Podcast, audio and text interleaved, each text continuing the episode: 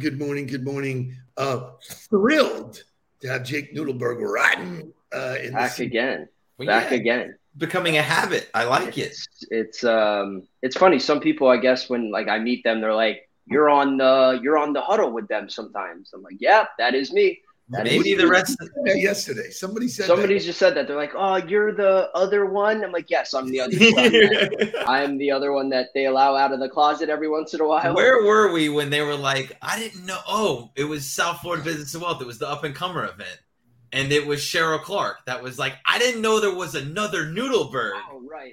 Yeah. what do you live under yeah. a rock? I live here. I'm here. Hi, Jake. You know, good like morning, you know. Linsky. Good morning, Debbie Hammer. Good morning, Dan Nelson, Laura Sherwin, Jody, Michael. Good morning to all of you.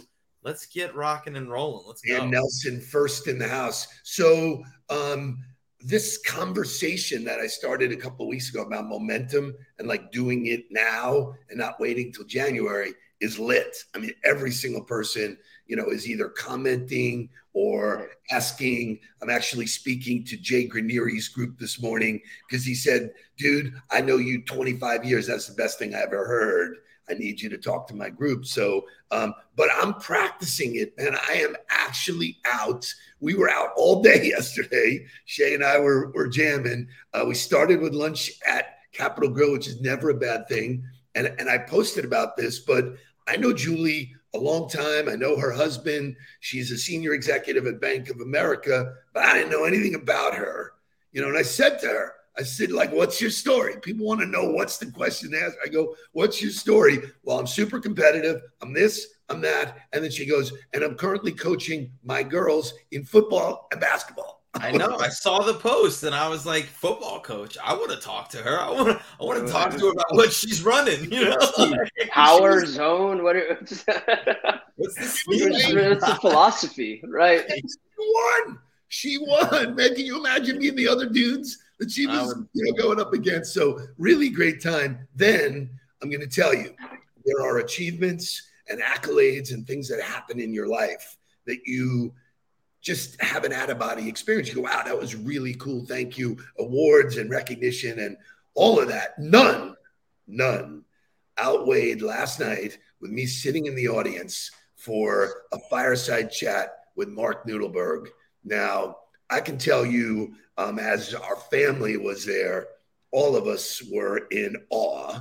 Um, Helen leans over and goes, "He's a clone, man." it's like unbelievable. I, am thrilled that you gave me uh, some accolades, but I was, I was so wanting to say something and knew that it wasn't my time, and it was a tremendous feeling. So, congratulations! Share with everybody. What I will. Say, I will say before that, I, I, will say there's very few things that get you to give your undivided attention.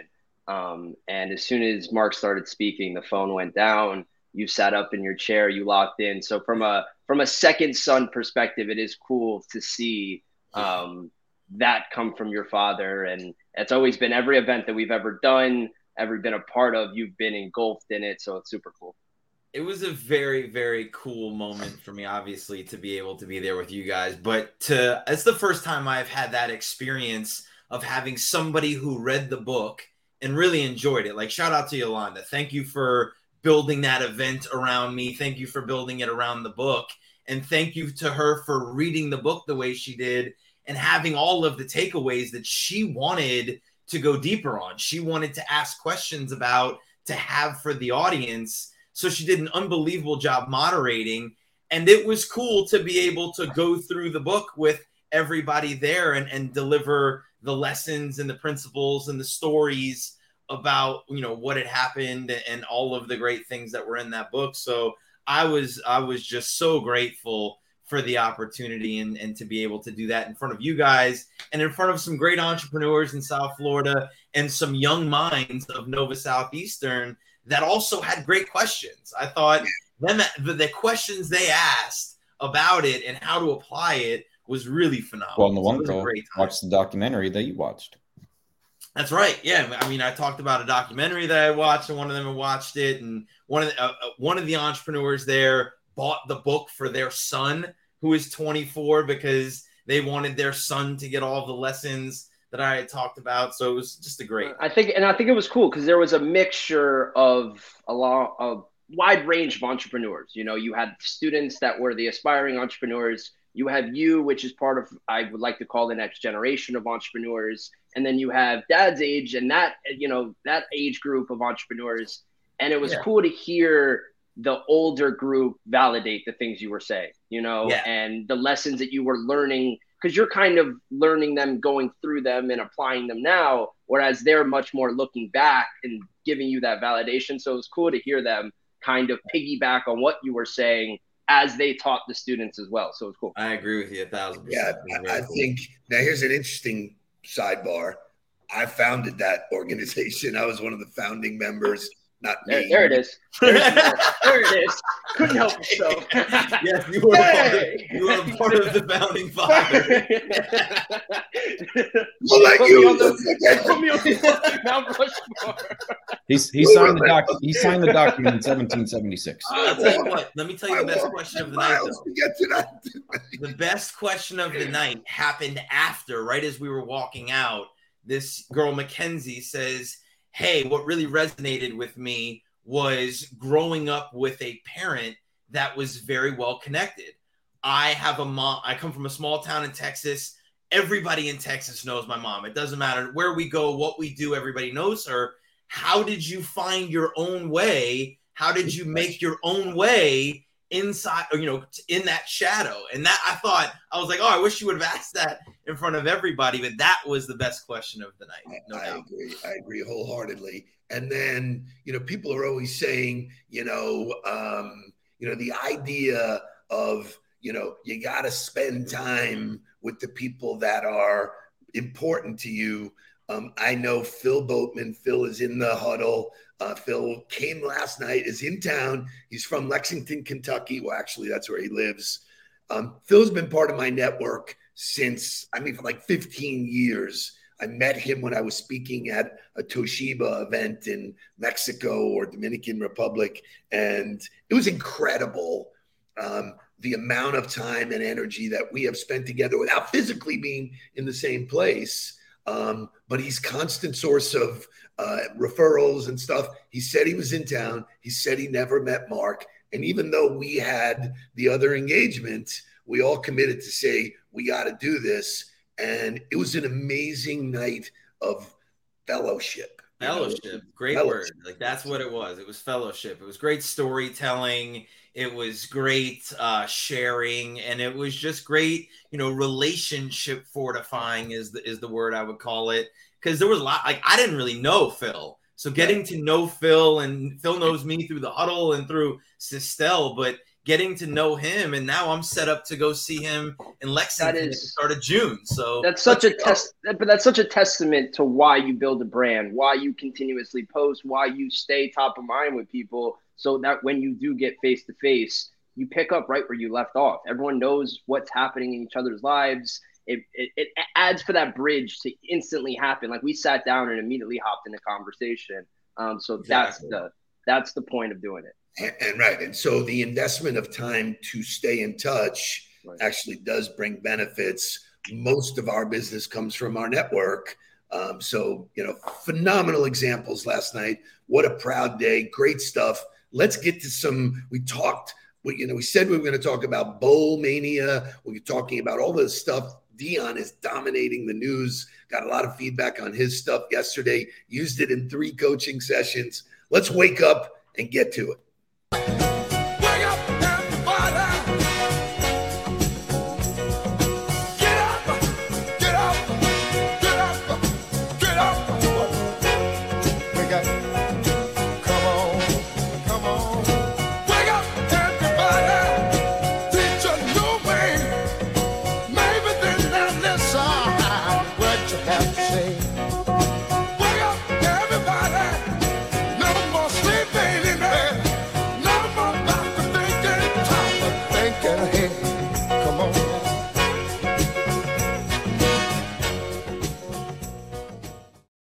Just so that everybody's clear, if you don't already know it, we are competitive as shit. Okay.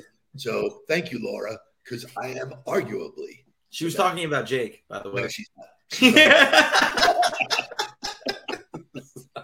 so crazy, so nutty, um, incredible. Okay, I'll so- take anybody who wants to stand with me. By the way, take them all. it's great. It's fun. So, motivational music today. All of us have been in a stadium. All of us have heard this song. I would put 10 people up that do not know the name or the group. Give me motivational music that you hear in stadiums. Bam.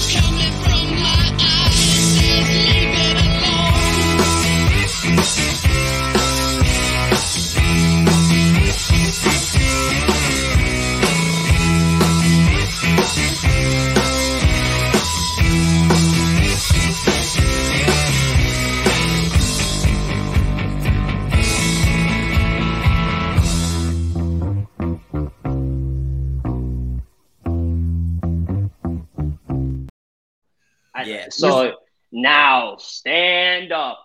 And if anybody was a part of those NBA championship runs with LeBron, that Yeah. was the song. So Correct. So, here's what I can tell you I'm never playing Jeopardy with Melissa Graves. she out. crushes it. She's on the buzzer first. I'll tell. So, but she did not say the name of the band. So you got the name of the song, Melissa Seven Nation Army. I'm assuming you know who the band is. Does anybody know who that band is? I'd love to get the answer to that. I will I take bands from 2000 for 500, please. Very nice. And Jonathan Aarons, you're right. That's the stuff that motivates you. That's why athletes wear headphones and all that stuff. So we're, we're switching to football. I want, you know, I loved the leadership lessons that were available to us all throughout the weekend. I thought Brian Kelly, you know, getting LSU to stay in that game against Georgia, you know, that team could have laid down and quit. They didn't. I think that speaks to momentum. They'll get better. That you know they that will prove. You know, you saw the Jets do that. Um, you know, they they were out of the game in the first half. You know, they said, you know, uh, Rob Saleh said, "Hey, I'm really happy to be coaching this team." But near and dear, Jake, talk to me about Mike McDaniel. Well, I think we talked about being authentic in your leadership style yesterday and how Deion is unapologetically himself at every moment of the year, of every game, whether they win, whether they lose, he is who he is. And I think you don't know a true leader until things go bad. You know, the famous saying is it's easy to lead when things are going great. The Dolphins faced adversity this week for probably the first time since Tua got hurt but Tua getting hurt was big, the bigger story than the adversity. So this was the first time they got punched in the mouth, and I think it's important to see how coaches react. And there was two instances, there were probably more that I pulled out from the game. One was a quote that he used after, and one was him taking responsibility. So let's just play the video first of him taking responsibility in front of the team, and then what he said after the game.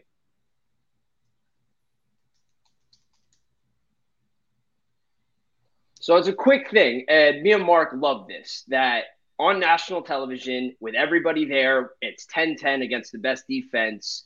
We get in a bad call, and Mark, talk, I I see you're ready. So yeah, I just to me the, the the situation is you're in the middle of it, right? Like you're 10-10, you're in the middle of battle, and he looks at the team and says, "No, I fucked up.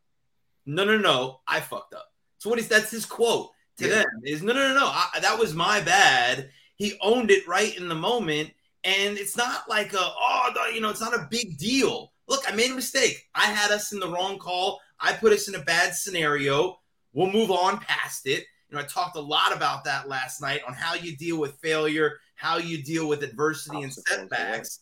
We'll deal with it. We'll move on, and we're going to go win the game anyway. And so I think just that ownership, and this speaks to trust to me. You want people to trust you. You want people to get in the foxhole with you. You want people to go to war with you and do what you ask them to do. Part of it is authenticity, but the other part of it is ownership. And if you're not willing to own your own mistakes in front of everybody, there's no way you can really build trust with them. So this is a problem with entrepreneurs, and, and I'll speak to me individually. When I became an entrepreneur, I thought I had to be good at everything. You know, it was like, oh, I'm, you know, I got to run every part of the business. I got to be great at every part of the business. It's not true. That's not what people expect. People expect, you know, as a leader, for you to be candid and say, I, I, I, it was my bad. I could have done this better or whatever, and own it. That ownership, to your point, brings trust that says, all right, he's one of us. He's yeah. not coming down He's speaking with us. We're in this together. We need him to be the best head coach he can be so that we can be the best players we can be. That's how you win. That's how a company grows when we all do it together. There's, and Gary Vee talks about this all the time ownership and, and leadership that looks down on people and says, you do it because I told you to do it, which is complete bullshit. Complete. Mark, Mark touched on it yesterday, and it was one of my favorite things he says, but it may not be your fault, but it is your responsibility. Oh, that was a doozy. The, a, it may not be your fault, but guess what? It is your responsibility to deal with it now. And that was uh, as as someone sitting in the crowd and someone who's heard you say that, and for you to talk about your three firings that way, like it wasn't. I, That's the reality we know that, of it. Like, to me, is what coaching is. Like I'm trying to inspire you, motivate you, educate you, and equip you to be successful. And then if you're not successful, it's not really my fault. I, I tried to give you everything I could, but it's still my responsibility. I still got to look at whoever I'm answering to to say, hey, look, I didn't get it done with them. I tried. I gave it everything I had. I came at it from every every different angle, which is why I, at 32 I had no qualms about walking away from my college football coaching career because I was like, I've done it. I've given it everything. I could keep going and I'm sure I'll be successful at it, but it's not really fulfilling me the way that it should. There, there's got to be something else. There's got to be something more. And so that to me is that's how you deal with it. That's how you move through it. And for him in that moment, what happens is everybody trusts you more. Most people think, oh, as soon as I admit my mistake to everybody, they're never going to trust me to make another decision because they don't think I can make the right decisions when it's the exact opposite. Everybody goes, oh, all right, cool. You're willing to admit your mistakes too. Right. Excellent. I definitely believe that That's you'll do the right thing. And I want to I want to show the quote of the quote that he says to the yeah. team because I don't think you could say it any better. I told the team after the game they don't have to worry in the least. I'll get better from the things that I know I could have done better and that's what I'm expecting from all the players as well. So he very clearly took ownership, obviously, but then he set the expectation for the players. That's spot on. Right. Here's what I'm expecting of you, right? If you can't do that, come talk to me. We got a problem. But it's on you to set the expectation. Deion set the expectation very clearly. And on me. This is the difference, I think, where people miss it is He's not just saying, I expect all of you to go into the film room and watch it and get, get better, better, next week. He goes, I know where I'm going to get better, so I expect you to know where to get better. That's way different. It's it's a completely different statement. It lands differently, it gets received differently, and people perceive it differently. So as soon as you put it on yourself to say, I'm going to be the standard, and now I'm going to expect everybody else to follow the standard that I'm willing to be and, and being the example of, and to me, we're talking about this in a leadership sense, but this fits directly into every client relationship ever. You are late to a meeting. You're you you were you had you know your your document was littered with typos or had one typo or you sent the wrong document. Whatever the mistake was, a lot of people just want to try to slide by it or go around it or not really. As soon as you own that thing with them and you say, "Hey, my bad," I know I said I was going to be there at this time. I screwed up. I was late or I missed it. Or, hey, I know I said I was going to get you this document. It was going to look this way. it didn't look the way I thought it should look. My bad. I'm going to get it cleaned up for us and do it the right way. You exponentially take that relationship to another level. So you said you said a lot last night. It was a really long, great interview. But one of the other things you said is there is no perfect. Like if you expect yourself to operate perfectly all the time, you're going to be disappointed. Sorry. Right. we make mistakes.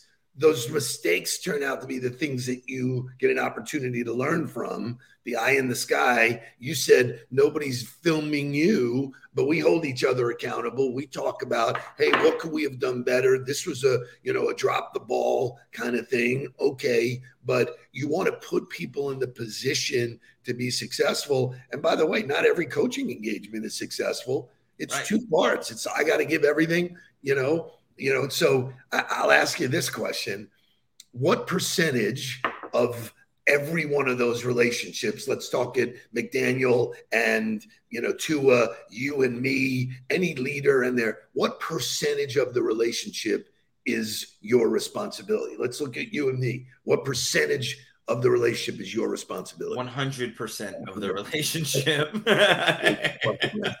what a great answer. Most people say 50 50. Bullshit. You have to put in 100% with no expectation of getting anything back. It's the only That's thing right. you can control. If you're only putting in half, you're not getting the best of the relationship. And so, whether it's you know a client, a friend, um, you know your your significant other, this part of leadership, you know, you're leading the dance. The only thing you can control is put in 100%. And I think Mike McDaniel is a shining example of, and let's call it first year head coach. He's not going to know everything. right. Look, so is Robert Saleh, so is Kyle Shanahan, so is Sean McVay. Um, it is it is a changing of the guard, as I like to say, and I think the entire world is changing on how you operate. And the guys who are willing to change and be themselves and do it the way that they think is best are the ones who are going to be successful, and the ones who are going to get stuck in their ways are going to get left behind. And that doesn't change no matter what the time period is, no matter what changes, it stays the same. Bingo. Gentlemen, this has been totally pleasurable. We did not get to bowl stuff, but Duke's, still Duke's. Mayo Bowl, baby. That's. That's all I have for you. we will I'll tell you that. this. I think I think you know you could talk. There's obviously all the playoffs that that are so important to watch, and there's so many great storylines there. But the best storyline of the non like playoff bowls, I think, is Cincinnati against Louisville because Louisville's coach just left to go take the job at Cincinnati. That's great. Like, like, like, And they're playing at a great Fenway. storyline. And Wow. they're playing that game at Fenway. Weird. And they're playing that game at Fenway. Weird. Correct. That means that people will be coaching Louisville that are going to go to the other sideline right after. correct. That is bizarre. That Well, what I've uh, never seen. You guys make the decision if you want to do bowl stuff tomorrow. If not, we'll we go can, back to. we can mo- what? I think we'll go back to some non-sports yeah, content. regular scheduled content. Give it a rest. Good stuff. See you tomorrow. Let's get down to business. Mama, please don't worry about me. I'm about to let my heart speak. My friends keep telling me to leave this. So let's get down, let's get down to business. Let's get down, let's get down to